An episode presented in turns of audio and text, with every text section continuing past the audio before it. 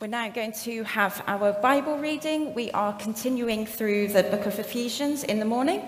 So we are now in Ephesians chapter 4, starting at verse 17. If you're using one of these Bibles, it's on page 1175. So Ephesians chapter 4, starting at verse 17. So I tell you this and insist on it in the Lord that you must, no longer live as the Gentiles do in the futility of their thinking. They are darkened in their understanding and separated from the life of God because of the ignorance that is in them due to the hardening of their hearts. Having lost all sensitivity, they have given themselves over to sensuality so as to indulge in every kind of impurity, and they are full of greed. That, however, is not the way of life you learned when you heard about Christ and were taught in him in accordance with the truth that is in Jesus. You were taught, with regard to your former way of life, to put off your old self, which is being corrupted by its deceitful desires, to be made new in the attitude of your minds, and to, be, and to put on the new self, created to be like God in true righteousness and holiness. Therefore, each of you must put off falsehood and speak truthfully to your neighbour, for we are all members of one body. In your anger, do not sin. Do not let the sun go down while you are still angry, and do not give the devil a foothold. Anyone who has been stealing must steal no longer, but must work doing something useful with their own hands, that they may have something to share with those in need. Do not let any unwholesome talk come out of your mouths, but only what is helpful for building others up according to their needs, that it may benefit those who listen. And do not grieve the Holy Spirit of God, with whom you were sealed for the day of redemption. Get rid of all bitterness, rage and anger, brawling and slander, along with every form of malice. Be kind and compassionate to one another, forgiving each other, just as in Christ God forgave you. Follow God's example, therefore, as dearly loved children, and live a life of love, just as Christ loved us and gave himself up for us as a fragrant offering and sacrifice to God. But among you there must not be even a hint of sexual immorality or of any kind of impurity or of greed, because these are improper for God's holy people nor should there be an, um, obscenity, foolish talk, or coarse joking, which are out of place, but rather thanksgiving. For of this you can be sure no immoral, impure, or greedy person, such as a person is an idolater, has any inheritance in the kingdom of Christ and of God. Let no one deceive you with empty words, for because of such things, God's wrath comes on those who are disobedient. Therefore, do not be partners with them. For you were once darkness, but now you are light in the Lord.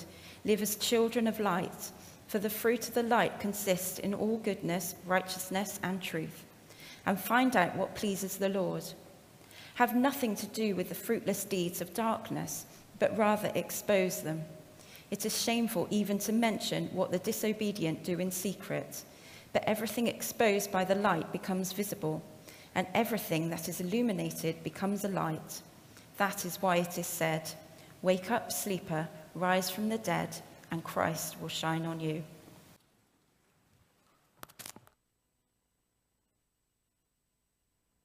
Well, it's good to see you this morning. I'm now on. There we are. It's good. Not tangled up in the mask this time. That's good too. Uh, what a positive start to 2022, the simple things of life. Uh, if you've got a Bible there, get that open at Ephesians, um, particularly chapter 5, actually. Get that open at Ephesians chapter 5, verses 1 and 2. We're going to be zooming in on those two verses, particularly here this morning. I don't know if you uh, follow the news and you saw the Queen's New Year's honours this, this year. Um, she recognised the achievements of over 1,200 British people. Some of them you'll have heard of um, particularly people like Professors Whitty and Van Tam. I always want to say Van Damme, but that's the actor, isn't he? So Van Tam got recognized. That would have been a real shock if the actor had been recognized, but he wasn't. And so they became sirs, so they will be knighted. And there were various sports stars that were recognized as usual. Tom Daley, the dive, was recognized uh, tennis sensation.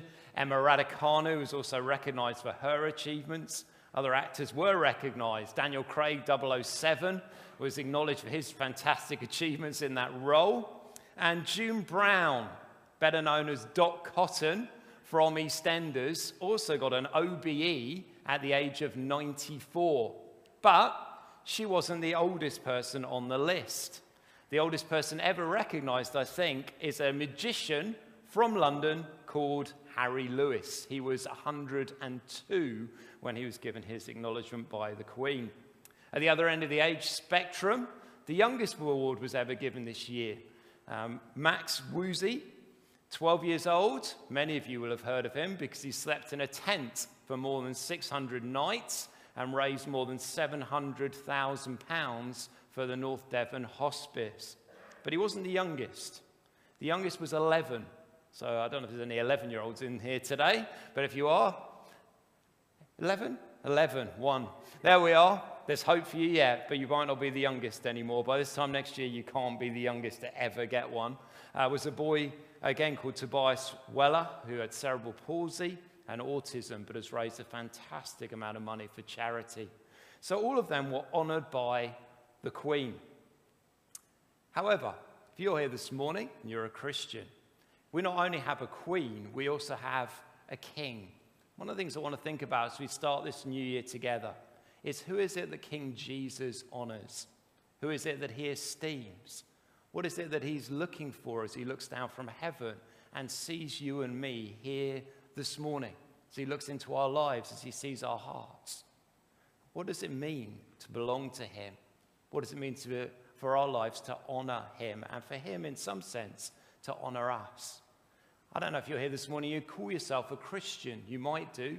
Uh, but I want to define that because it means different things to different people. So when I use the word Christian, what I mean by that is this it's someone who's living daily for Jesus. He's their Savior. He died on the cross for their sins. He's their Lord. He's the one that they live for day by day and acknowledge as their King. He's the one who, when this life is over, they know they'll be with for all eternity, not because they've tried hard, not because they went to church, not because they prayed, not because they gave money, but because Jesus Christ did everything that is needed for us to have eternal life. And that is an amazing thing. And if you can say yes to all of those things and you know they are true in your heart, then you are not only a citizen of this country or wherever you were born, you are a citizen of heaven. And one day you will see the King and he will assess your life. What is it that he's looking for? What is it that he will honor on that day and every day? Well, his word tells us. It's in Isaiah, it's in chapter 66, and it's verse 2. And it says these words These are the ones I look on with favor, those who are humble and contrite in spirit and tremble at my word. The reason we give so much time over to God's word in this church whenever we gather is because we want to be in that position where we can hear his voice. We actually believe that as this word is read, as this word is preached faithfully, so God's voice is heard. He actually speaks to us the same word and the voice that brought this whole world into being, this universe, is actually at work in this place this morning and around this world as God's word is opened up. And so the power is there. But how are we transformed? How are we changed? Do you see what it says here? These are the ones I look on with favor, those who are humble and contrite in spirit and tremble at my word. You see, God does his part and he speaks, but actually our hearts can be in one of two places. At the start of the reading that Emily gave to us, it talks about the Gentiles being hardened in their hearts. And actually, there are two types of hearts there's a humble heart and there's a hard heart. The hard heart says, I know what God's word says. My conscience convicts me when I do things that I know are wrong. But deep down, I don't really care about that. I want to pick and choose how I live my life my way. I want to make my own rules. Before I did this job, I was a teacher. and for a number of years in a school very, very close to here. And that school got a new head. And he introduced this as a scheme. I'm interested in your reaction because it may have been maybe similar to mine as a teacher in that school. And it was this. He said, In this school, we have a lot of children with behavioral difficulties. That was true. He said, What we need to do is actually acknowledge they can't keep the rules. I was really beginning to get slightly anxious at that point. He said, What we need to do is let them write their own rules and then decide how often in the day they think they can actually keep them. I thought that was madness, but hey, I was a junior member of staff, so that was now the regime I was operating under. Let me give you an example. A boy turned up to my lesson with his own rules. One of them stuck out in my mind I will not play fight in lessons. Do you know what? I'd kind of taken that as read. Do you know what I mean? Because there's a very fine line between play fight and actually someone getting beaten up in your lesson. So I'd always drawn the line at just no fighting of any kind in lessons. Seemed like a sensible sort of approach. But he'd I will not play fight in lessons, attainable four out of six lessons. What? So if he then turn up at my lesson in the afternoon with four signatures for the morning, I was in deep trouble. It was like, okay, well, knock yourself out and anyone else, providing it's play. You know, it was a disaster. However, what I learned from that is I think that's the way most of us actually want to live. We want to write our own rules, and when we break them, we want to kind of say, hey, you know, I, just couldn't keep them all the time. It was impossibility. You know, I couldn't do that thing consistently. And the hard hearts, the rebel heart, the heart that isn't humble at all basically self justifies, our lawyer kicks in and says, Hey, if you face my circumstances, my life, you'd live the same way too. What does God want? Who does He honor? Who does He esteem? One who's humble in heart. The one who says, You know better than I do. All your word is good. Every word of it is for my good and your glory. And I know I can't keep it. And that's where contrite kicks in. Contrite's a word that means that it actually grieves us, it upsets us, it, it disturbs us, and it, it brings us to our knees in brokenness when we just see how our lives don't match up to this. We're not looking around anymore at the person next to us thinking, well, at least I'm better than them. It's that honest place where you say, There's no one I know who fails more than me. There's no one I know who lets God down more than I know I do. That's the contrite heart. The rebel heart, again, just says, I don't care. You know, I, I know what God says, and I don't care at all. He can just accept me as I am. The contrite heart says, I know I need to change to become more like Jesus. And I know that I can't on my own. I need Him. I want to know Him and then know Him more. And so, if you want to know who it is that God honors this year, there it is. These are the ones that I look on with favor, those who are humble and contrite in spirit and tremble at my word. Amazingly, those are the ones that God honors. And amazingly, you can be one of those people by his spirit. It's why Jesus came. He doesn't run from us in our brokenness. He doesn't run from us in our sinfulness. He came for those moments. He came into this world for us at our worst to rescue us. And so before we get into next week, where the rebel heart, mine, yours, will be pushing back as we look at sex and immorality, as we look at money and greed, those kind of things where we want to push back. This morning, I always want to look at two verses with you which get to the heart of what we're all about. Chapter 5, verses 1 and 2 of Ephesians simply says this Follow God's example, therefore, as dearly loved children, and live a life of love just as Christ loved us and gave himself up for us as a fragrant offering and sacrifice to God. Two verses this week and just two points. We believe in living a life of love, following our Father's example, and walking our Saviour's path. Those two things. Let's dive into the first one based on verse 1 follow God's example. We believe in following our Father's example. Children often look and sound a bit like their parents, don't they? I look and sound a bit like my dad. If you saw him, you'd be able to pick him out of a lineup fairly successfully, I think. And my brother looks even more like him. I look a bit more like the Polish side of my family. Um, but there's still traces of my dad. You can see my granddad in me, particularly uh, from my mum's side of the family. Um, we often say that, don't we? He's the chip off the old block, or doesn't he look like his father? That sort of thing. I don't know if you used to like the Tom and Jerry cartoons. I think ever since they've been out, every generation has grown up on a bit of Tom and Jerry. And even young children in the church love a bit of Tom and Jerry. Do you remember those two? Spike and Tyke. Do you remember them? Like, Tyke's just like a mini version of his dad, isn't he? Everywhere he goes, they just look similar. He tries to walk like him and talk like him and do the stuff that his dad does. It's like one's Max and one's miniature. Spike and Tyke.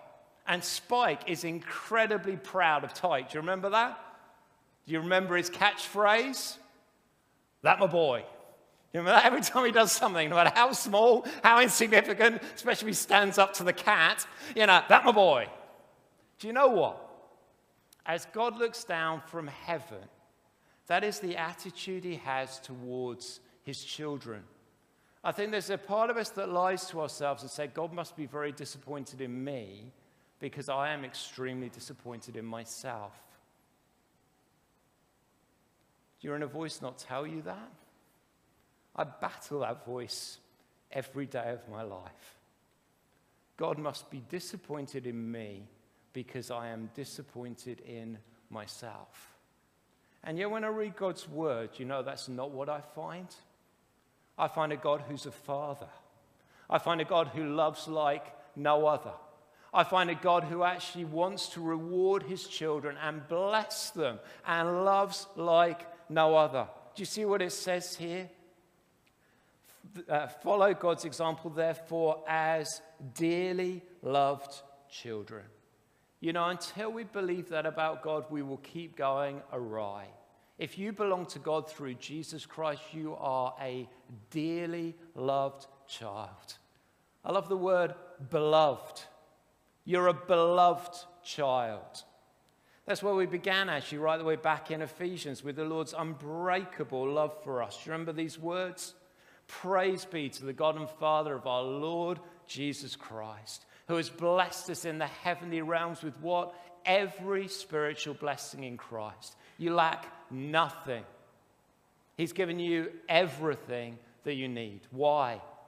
For he chose us in him before the creation of the world to be what? Holy and blameless in his sight. That's how he looks on you and sees you. I remember when I first became a Christian, I was 17. I'd grown up with the gospel since I was in nappies. I remember hearing it when I was six. But at some point, you need that contrite heart, that humble heart that takes on board the gospel and knows the love of God. And one Easter time, God spoke to me powerfully and He humbled me and He brought me down. And soon afterwards, I read a book called The Fight by John White about the Christian life. I love the title even now, The Fight. It's been nothing less for me every day since. The Fight. And the first chapter included these words that blew my mind. God looks on you as if you have never sinned and will never sin. Now, if you were like me and you were coming out of a time where you basically lived for yourself and for pleasure, where you just enjoyed your life as much as you could in all sorts of things the Bible says aren't right, to think that God could ever look on me as if I had never sinned was amazing. But the longer I've walked as a Christian and the more I've carried on sinning in different ways, the more amazing it is to me. He looks at me as if I will never sin. Because not a day goes by without it. How is that possible? How can God look on people like you and me as if we have never sinned and will never sin, as if we share the same perfection as Jesus? Well, because he looks on us in Christ. He looks on us in his perfect Son. He sees us in him and he loves us. What does it say here? He chose us in him before the creation of the world to be holy and blameless in his sight, in love. He predestined us for adoption to sonship through Jesus Christ in love. What motivated God to rescue you? Nothing to do with you at all. He didn't think you were better than others. He didn't think you were more cute. He didn't go through like might look for a dog or a puppy and kind of scroll through them all till you find the one that's just your type. No, no. In love, all out of his heart of love, he adopted you. He adopted you. Do you know that's an amazing thing? Doing some reading this week about the ancient world and their attitude to children. Do you know, in the ancient world, it wasn't unusual at all to find babies in the rubbish. If you didn't want a child when they were born, you threw them out with the rubbish. It wouldn't have particularly shocked you to have seen a baby in the rubbish, left there to die. That would have been quite normal as you walked around Gentile cities where babies were just disregarded, unwanted, a burden, dying in the trash. In love, God predestined you for adoption. He saw you and me in the midst of our sin, in the rubbish that that creates all around our lives the ways it damages us, the darkness it brings to others. And in that moment where you were dying in your sin, in love, he reached out to you. And he not only lifted you out of the rubbish, he brought you into his family and gave you the rights of sonship. The full rights of Jesus Christ are yours. Everything that is Jesus by right, he shares with you. His home in heaven is your home. His relationship with his Father is your relationship. You have full access. The riches of heaven, every spiritual blessing are yours in Christ. That's what he's done for you and for me because he loves like no other. What does he say? Follow God's example, therefore as dearly loved children.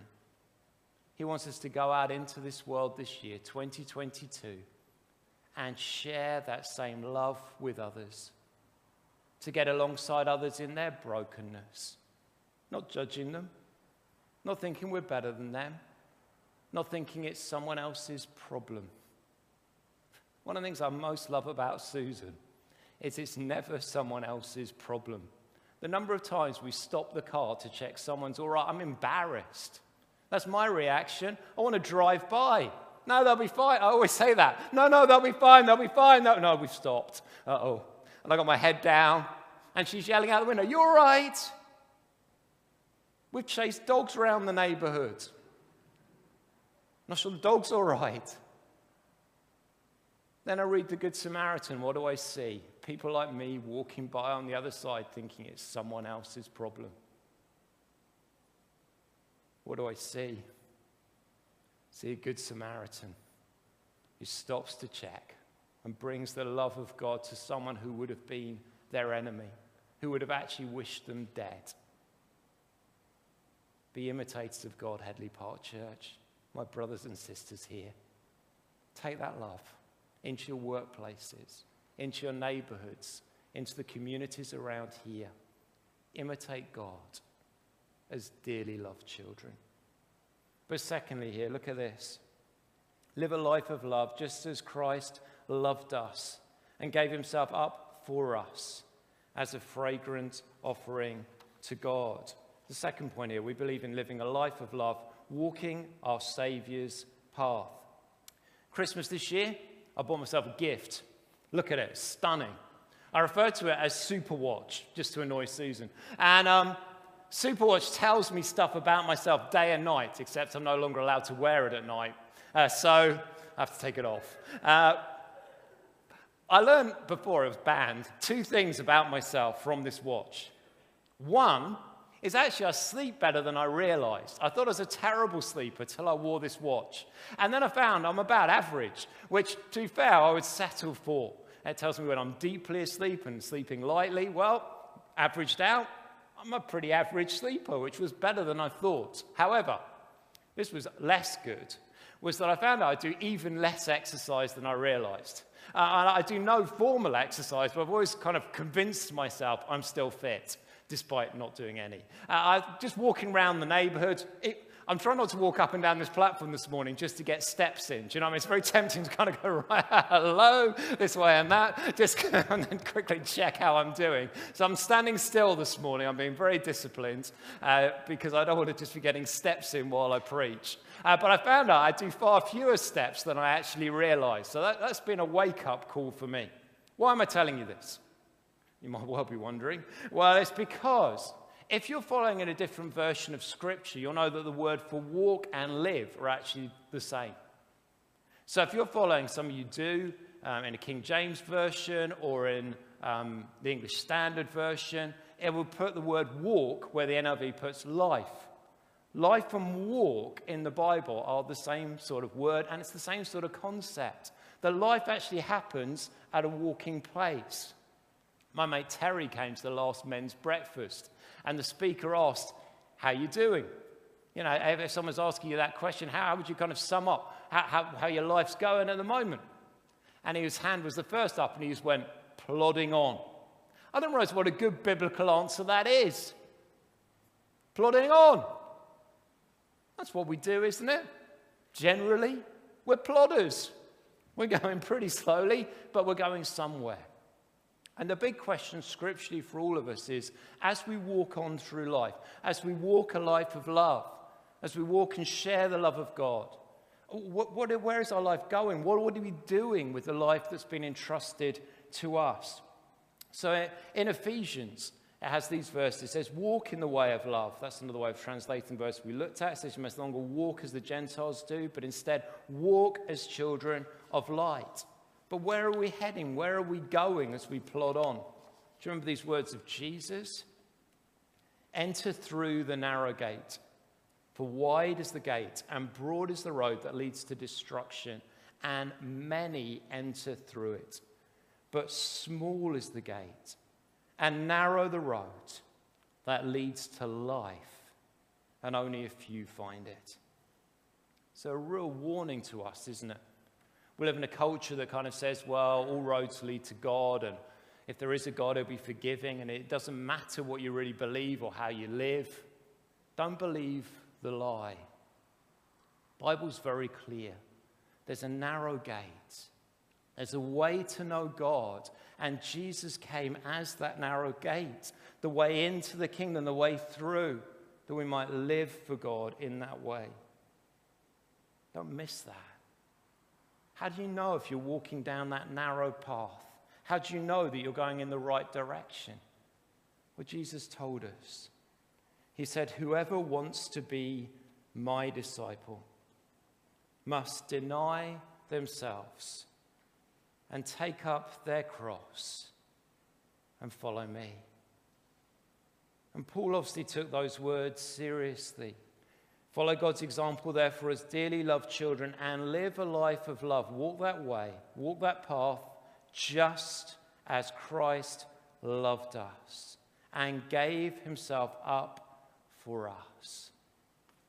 That was why Christ came. We've just had our Christmas services when we remember that he entered this world as a baby, fully God, fully human. But the reason that he came wasn't just to be an example to us. It wasn't just to teach amazing truths to us. It wasn't just to explain things to us. He came in the end to give himself up for us. That was why he came.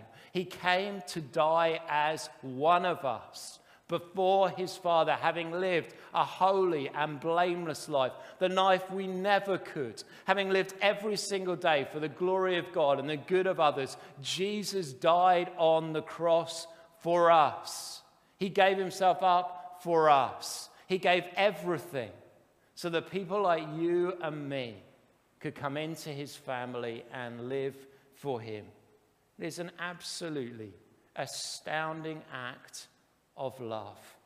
There was no one else good enough, no one else who could pay the price of sin. But out of love, he paid my debt. Out of love, he paid your debt. And he wants us to give ourselves up in the service of his Father, following the way of the cross. You see, what Jesus did was pleasing to his Father as a fragrant offering and sacrifice to God. Eh, eh, it's an Old Testament language of offerings, and Jesus offered his very body, the Lamb of God, who takes away the sin of the world. And he wants us to live for him, to give ourselves up to God, to give ourselves over to his love. I was struck recently by this quote by Amy Carmichael. She said, You can give without loving, but you cannot love without giving. She was a great missionary. She knew. She knew you can give from all sorts of motivations. You can give selfishly, you can give because you want something back. It doesn't have to be love. But if you really love someone, husband or a wife, a child, a friend, a neighbor, your mum and your dad. Love in the end gives. And it gives. And it gives again. I don't know if any of you saw this story connected to the honours list this year. Uh, there's a guy up there called Jimmy, 20 years old. He was walking back late one night. He works, I think, in a restaurant and he was walking back with a colleague near London Bridge, and he heard someone screaming in the waters below.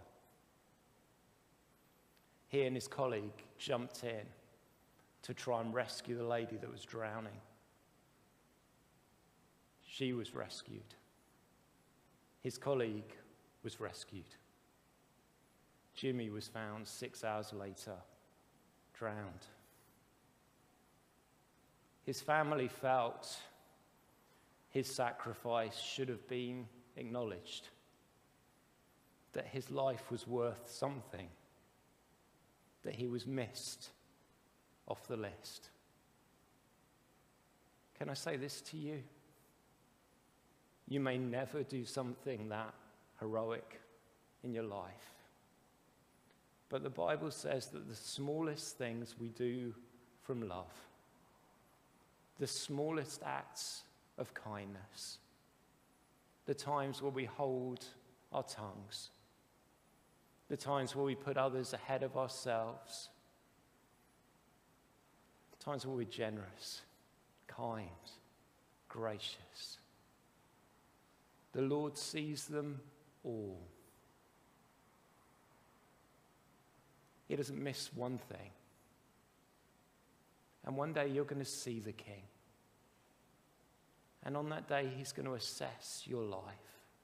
Let me tell you this He's not out to get you, He's out to bless and reward you. And you know what will be rewarded on that day? Love.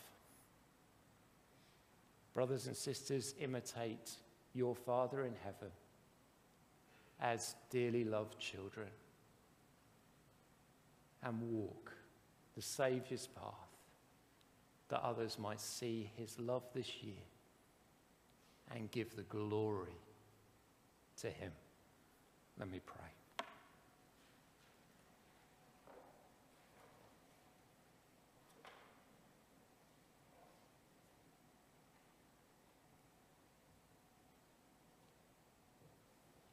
Lord God, it is humbling when we remember what Jesus Christ gave for us.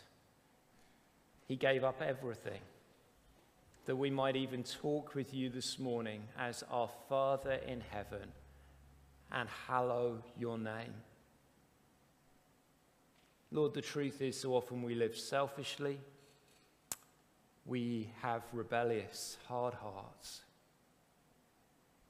and we live like others around us in the futility of their thinking. Forgive us, Lord. Help us to really believe that we are dearly loved children, rescued and redeemed by the sacrifice of Jesus. Help us to live out that identity in this world around us that is so broken, where people are so lost and hurting. And help us to bring your hope and your healing to our workplaces, our neighborhoods, our homes, this community. Lord, wherever you send us, help us to remember who we are in Jesus. For we ask these things in his name and for his glory. Amen.